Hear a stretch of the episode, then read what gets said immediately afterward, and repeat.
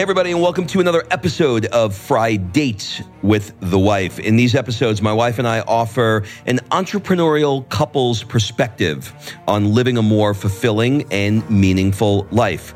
We share our little humble opinions and hopefully make you laugh as we navigate the ups and downs of being entrepreneurs and parents. And speaking of fulfillment, if you want to hire me as your coach, head over to robshowcoach.com, fill out an application, and we'll jump on a call to see if we are a good fit to help you create and design your dream life and business. That's robshowcoach.com.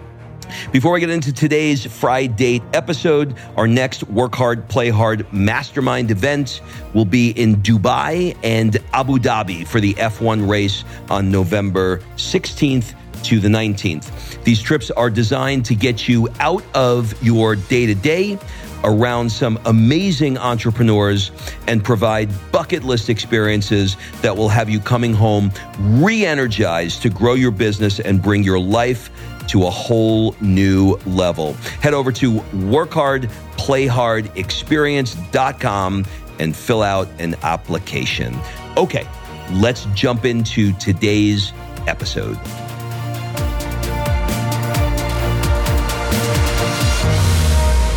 Kimberly, church bells are ringing. Murgatroyd, how are you? I am obsessed with the church bells, except on Sunday. So we moved into a new apartment. We have this amazing terrace that overlooks the Duomo. If you follow us on social media, it's like I I bomb social media daily daily with 4 million uh, photos and videos of the Duomo. And on Sundays, we learned that basically church bells ring every 15 minutes to remind you of who's important in this town. But that's not why we're here today. We're not here today, but you stole my line. So since you stole my line, I'm going to let you jump right into um, what we're talking about today. So today we wanted to talk about our most recent experience that we hosted here. Uh, this time it was in Florence and the Amalfi Coast. Uh, we do experiences around the world called the Work Hard, Play Hard experience. And in this case, it was our first high performer event called the Platinum Event. Basically, we curate bucket list experiences for high performers and entrepreneurs. We force them to get out of the daily grind and into a a place that really demands them to be present and inspiring and it allows them a new perspective. So we are going to talk about our takeaways and things that we learned and that our group learned kind of like you're a fly on the wall in our most recent experience with some really incredible high performers. All right. So when we you know this was a this was our biggest longest event ever so we're going to try and condense this as quickly as we can for the sake of the podcast but it was uh, six days normally we do uh, three to four days four days officially um, this one was six, so it was a bit longer. We did a couple of days in Florence, and then we headed over to the Amalfi Coast, where we did Amalfi, Positano, and uh, uh, Capri, which I'm learning how to say Capri instead of Capri. Um, so, where do you want to start?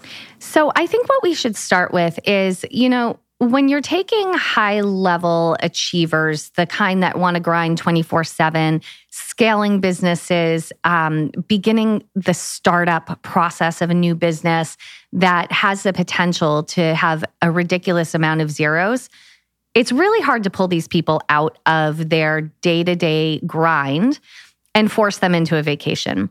But we know better. And we know that when we do it, they get out of that day to day, they drop into being present and connected with their inner being, connected with the environment, connected with people that they don't know, possibly other entrepreneurs in other areas of expertise.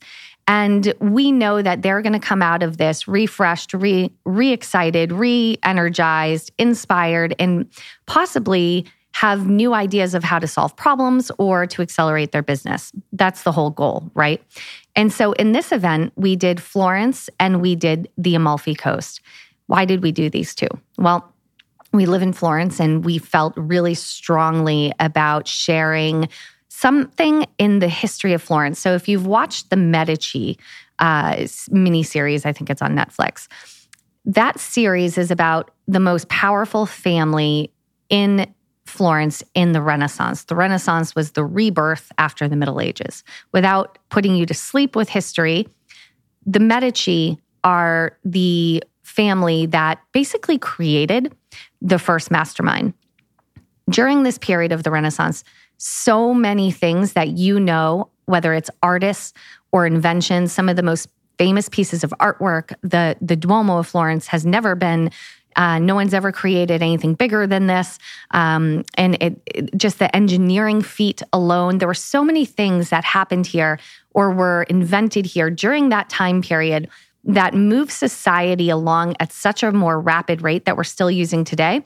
And the reason is because they took people from all dif- different industries, high performers from all different industries in the 1400s, put them together in villas and had them work shit out and had them collaborate. And that is essentially what you do in our experiences or in many masterminds. And they are the originators of that. So we wanted to bring our group into Florence to dip them into the energy here, which is amazing. Introduce them to some of our incredible friends that we've met here that are also high performers that we felt like they could get a lot out of. And um, share with them something called the Medici effect, which is a book. You can look it up, and also basically what I just explained. So we had them uh, here first to kind of really lay into them uh, what it was like or how they need to build roots in their business and the importance of roots and legacy and all of the things that these Italian brands do so well. And then we took them to the Amalfi Coast where they had to learn another really important part of Italian life, dolce far niente, which means the sweetness of doing nothing. We learned in this process that Americans know, uh, Americans don't know when to stop working, and sometimes Italians don't know when to start but we are focusing on Americans in this one. So we wanted to bring them to the Amalfi Coast and put them in one of the most beautiful coastlines in the world that truly demands your presence and is awe inspiring to show them the sweetness of doing nothing. Now, we obviously didn't do nothing, but that was the intention. So you had on one side of it the business, the legacy, the roots. And then in Amalfi, they had time to reflect on what they learned in, in Florence and to take uh, some lessons away. So that's what we wanted to share with you today. All right, let's do this. We're going to change it up a little bit. We're going to do um, three takeaways each. Mm. So that is your first takeaway. I'm going to give you my takeaway. And these are going to be in no particular order. And we have not prepared this. So we don't know exactly what the other one is going to say. So for, like a game show. It's like a game show. So for me, the, you know, there are moments, uh, it's going to be a bit different, I'm sure, as an attend not attendee. As a host. As a host. Thank you. I forgot the word. It's going to be different as a host. So, um, on one of the nights, I'll, I'll have the person, I won't even reveal their gender. I'll have the person remain anonymous. On one of the nights, um, one of the uh, one of the attendees came over to me, and you know, I had mentioned um, who was speaking that night, and uh, they were like, "Oh, okay, cool." And then right before the speaker came out, I noticed, and I'm using different pronouns. You, you know, using, you can mention the speaker, right? I can mention the speaker, but I can't. I don't want to mention the person. That's fine. You but I'm having. I'm having trouble. Okay, I'm not. I'm having trouble not saying he or she. I have to say it she. It doesn't matter. I have to say she. Who cares? Okay, I care. I, Just don't say her name. I don't even think she. Cares. It doesn't matter. Go. Ready? One, two, three. Go. Okay. Um, so have, David Bach walked out. David have, Bach, if you don't know, is the author of The Latte Factor, Smart Women Finish Rich, whatever. Uh, he's been on Oprah 600 million times. What else? Uh, 10 times New York best uh, selling writer. So um, that night I mentioned to her that David's going to be speaking, and she's like, okay, cool. And then I noticed um, when we got, we were on the, uh, we were on a, a, rooftop terrace overlooking Florence uh, where we had the speakers, and I noticed that she was like behaving a little differently for her.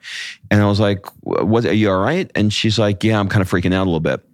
And I was like, why? She said, because David Bach is here. And I'm like, I told you that earlier. She goes, yeah, but I didn't, I didn't connect the dots until I saw the book in his hands.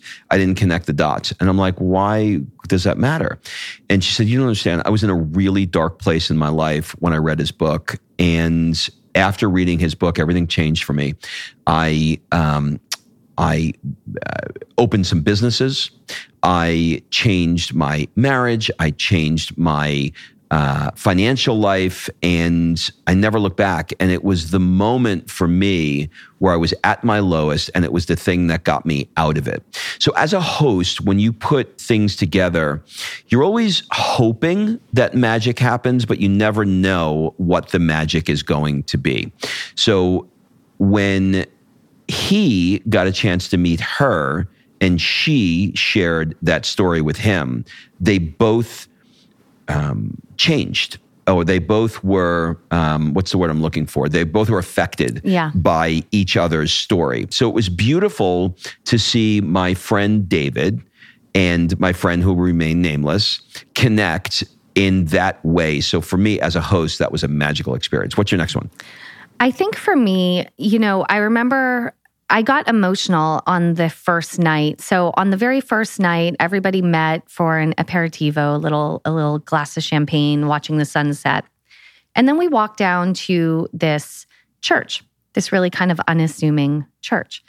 And we had created an experience where we hired some actors to play Amerigo Vespucci and his cousin, Simonetta Vespucci, who is actually uh, Botticelli. If you know, there's a very famous Botticelli painting called The Venus, where there's a, a naked woman with carefully placed hair in a um, like a scallop shell or something like that. And she, uh, Simonetta, is the real Venus. She was the muse for the artist Botticelli. And so we hired some actors to play these roles in the church because they are both buried in the church. She was his muse. She died young. He wanted to be buried with her because that's who he painted all the time. Why is this important? It was important to me because one, we we want to drip the history in, but we don't want to bore people. And history, if you just walk around Florence, you see a gazillion guides with a with a flag high in the sky droning on about this or that and all of the things. And we don't do that. For us, in this moment, history came to life. I learned that America is named after an Italian explorer, Amerigo Vespucci, which I did not know. And Christopher Columbus is the one we all know, but he thought America was India. He didn't he didn't he thought it was he didn't think it was a new land. He thought it was India. Where Amerigo Vespucci was like, no, this is new. And so we brought history to life in this experience where we were in the courtyard watching Venus dance around and then we went into the church. And after when we talked to our our um, attendees about it, you know, when you do things like this, this was very out of the box. This was very unique. We had never done anything like this type of production before. You just hope that it landed and that it wasn't like you just wasted an hour of my time. like, and we're opening the event with this. Like that was that was kind of, you know, iffy for me. But then when we went in after and we sat down to this incredible dinner with lots of our other friends from Florence and I was just listening to people talking about how impactful it was and different parts of that experience, that performance, I should say, was so emotional for them for different reasons. It tapped in maybe to their faith, or it tapped into the legacy, or it tapped into. There was one part where they were talking about um, a stigmata, where something is coming down from the sky, and you're. It can't just. You can, it's like an idea that can't just go in your head, but it has to go into your heart. And I know a couple of people mentioned that and how that moved them. And there was a moment where it got me so. It's getting me emotional now because I love this. Oh my God, look, I'm crying. I love this city so much. And they got it. And it felt so good for them to get why we're here and how impactful the history of this one tiny village is. And it, I don't know, this is my home now. And now I'm crying. There you go. Look at you. The first cry in the podcast, uh, ladies and gentlemen. Oh man. Oh, I think you just broke broke everybody's eardrum. Not, not only did you make them pull over and cry, but you broke their eardrum. But it was just it if was I wasn't if I wasn't all wired up, I'd come there and hug, hug you, honey. But it was emotional and it was like we worked so hard to put this together and I was so you know, it could have gone either way. oh, sure, they could have been like, They could have been like, I what the fuck? And tomorrow I'm not showing up. Yeah, it's really But- it's really hot here. That's it, all I it know. really, really everybody got it and and it felt so good to share that with them. And so there you go. Yeah, that was- okay. I- that was good. That that was was- that was your second one. Let me see what you're going to do for your third. Um, That, so that was my first. Oh no, that, That was your second. Uh, my second one would be um, when we went over to. You know what? This this one sounds uh, a little bit crazy, and you wouldn't think like you think like why why did this matter? I don't know, but it did. Um, we rented the first class car of the train, Trenitalia, uh, here in Florence, and we went from Florence to um, Naples. to uh, Naples, and I have never done transportation by train with a group before. And so there's a lot of moving parts, as, as you can imagine, because we're checking out of a hotel. We've got to get all the bags. We got to get to the train station. I got to get all the bags onto the train. Then we got to get off the train. And then we got to get onto a boat. And then we got to get off the boat when we get to, you know, blah, blah, blah. So I was really, really concerned about all of those moving parts. And, you know, we, we rehearse things and we plan things, but you never know what the hell's going to happen. You know, there's always something that you hadn't thought of. This was flawless. And um, the reason why I'm bringing it up is when we went into the train, everybody just like dropped in. They just sat and. Um, uh, you know, with these these trains, you have two seats that are facing two seats, and so it you know it created these little sort of like mini uh, mastermindy sessions, and it was a three and a half hour ride, which felt like ten minutes. And we had um, ordered uh, some food, and we picked it up and we brought it uh, to the train. And watching everybody in the group uh, look at you know sort of like the hills of Tuscany go by them on their way to the coast of uh, of Naples.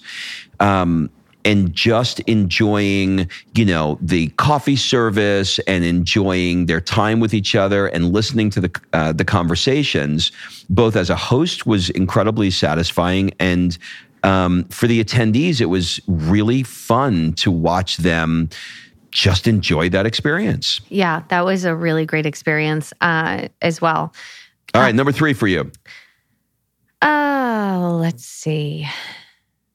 Okay, number three for me is interesting because during these experiences, Sophia is not necessarily in attendance, but she may be seen here and there with a babysitter. We always bring in someone like a nanny to watch her and all of that. But often conversation is provoked about traveling with kids. And sometimes people have kids, some people don't have kids, some people have them but haven't traveled with them.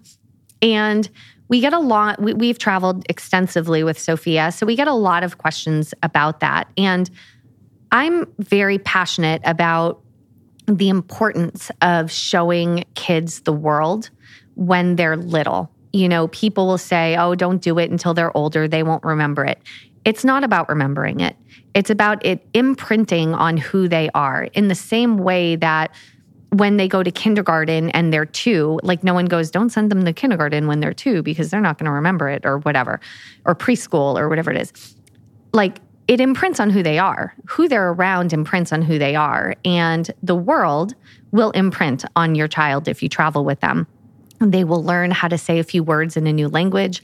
They will taste new foods. They will play with kids that don't speak their language. And I think it's really important in this global world where there's so much fighting and um, discrimination and cultural clashing that you make it a point in your family to not only expose the kids to other cultures, but to immerse them in it.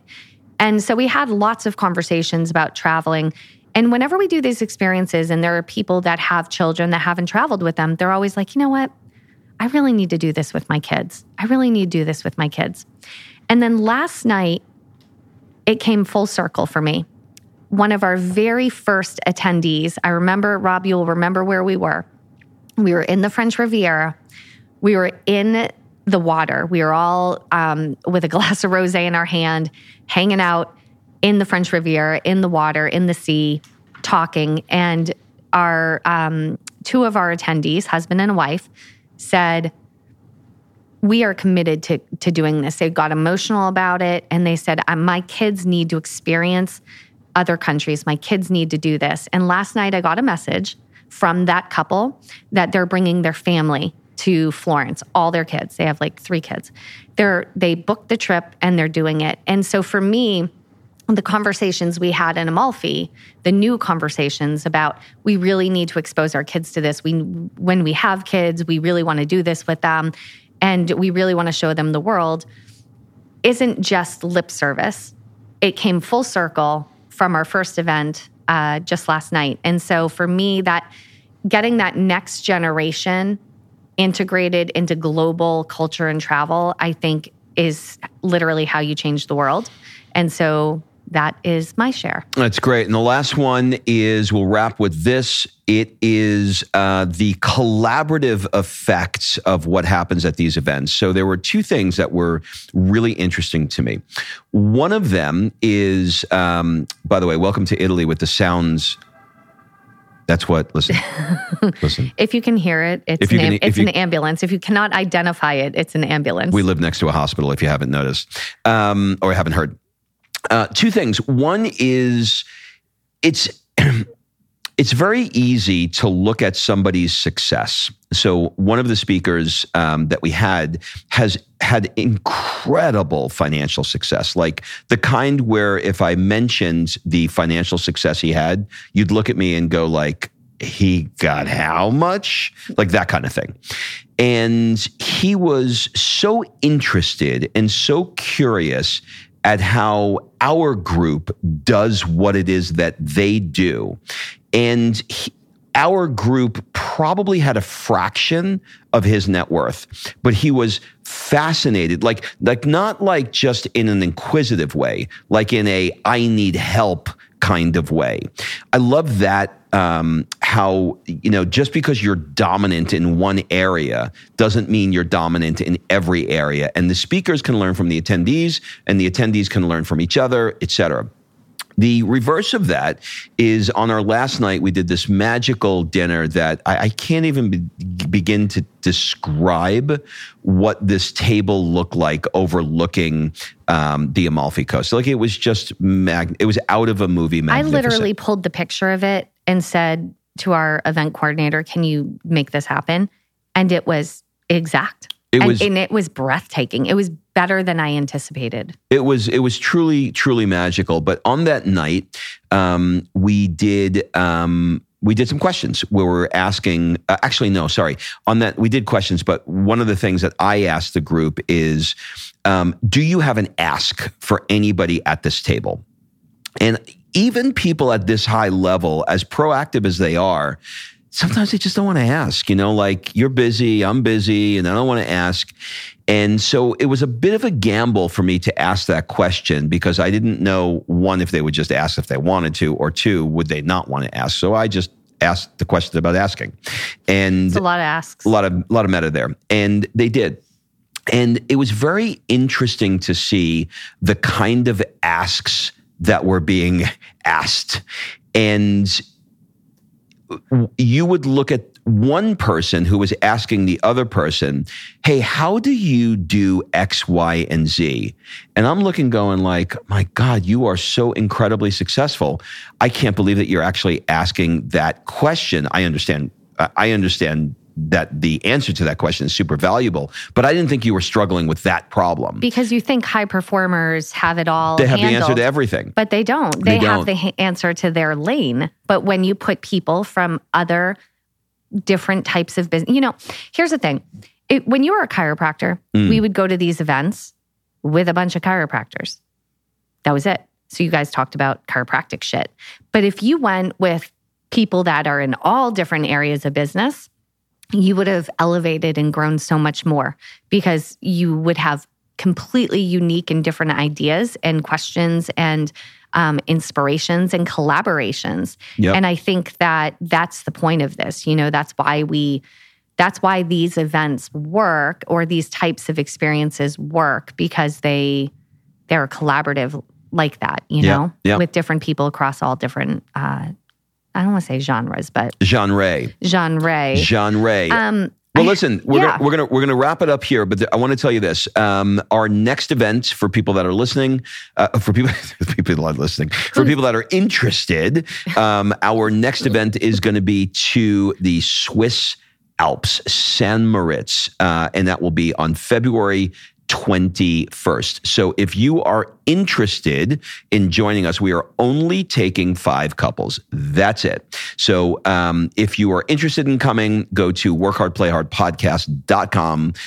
Uh, well, you know, don't That's even. it. Just do that, and uh, just go there and you'll you'll find you'll, you'll find the application on there. I because I, if I say slash, it's like nobody's remembering. What are you waving your hands at me I, for? you just talk too much. I'm kidding. I'm kidding. I know how much you like that. Have a great day, a minute. everybody. Watch, watch the trigger. and I'll see you next week. Bye bye. All right. Thanks for listening. If you love this episode and you know someone that needs some help in either stepping up their work hard game or their play hard game, it would mean the world to me if you shared this podcast with them to help me get this movement out there. So if you like what you heard, head on over to iTunes, take 30 seconds, and leave me a five star review, and I will be forever grateful. So until the next episode, excuses are over. It's time to live.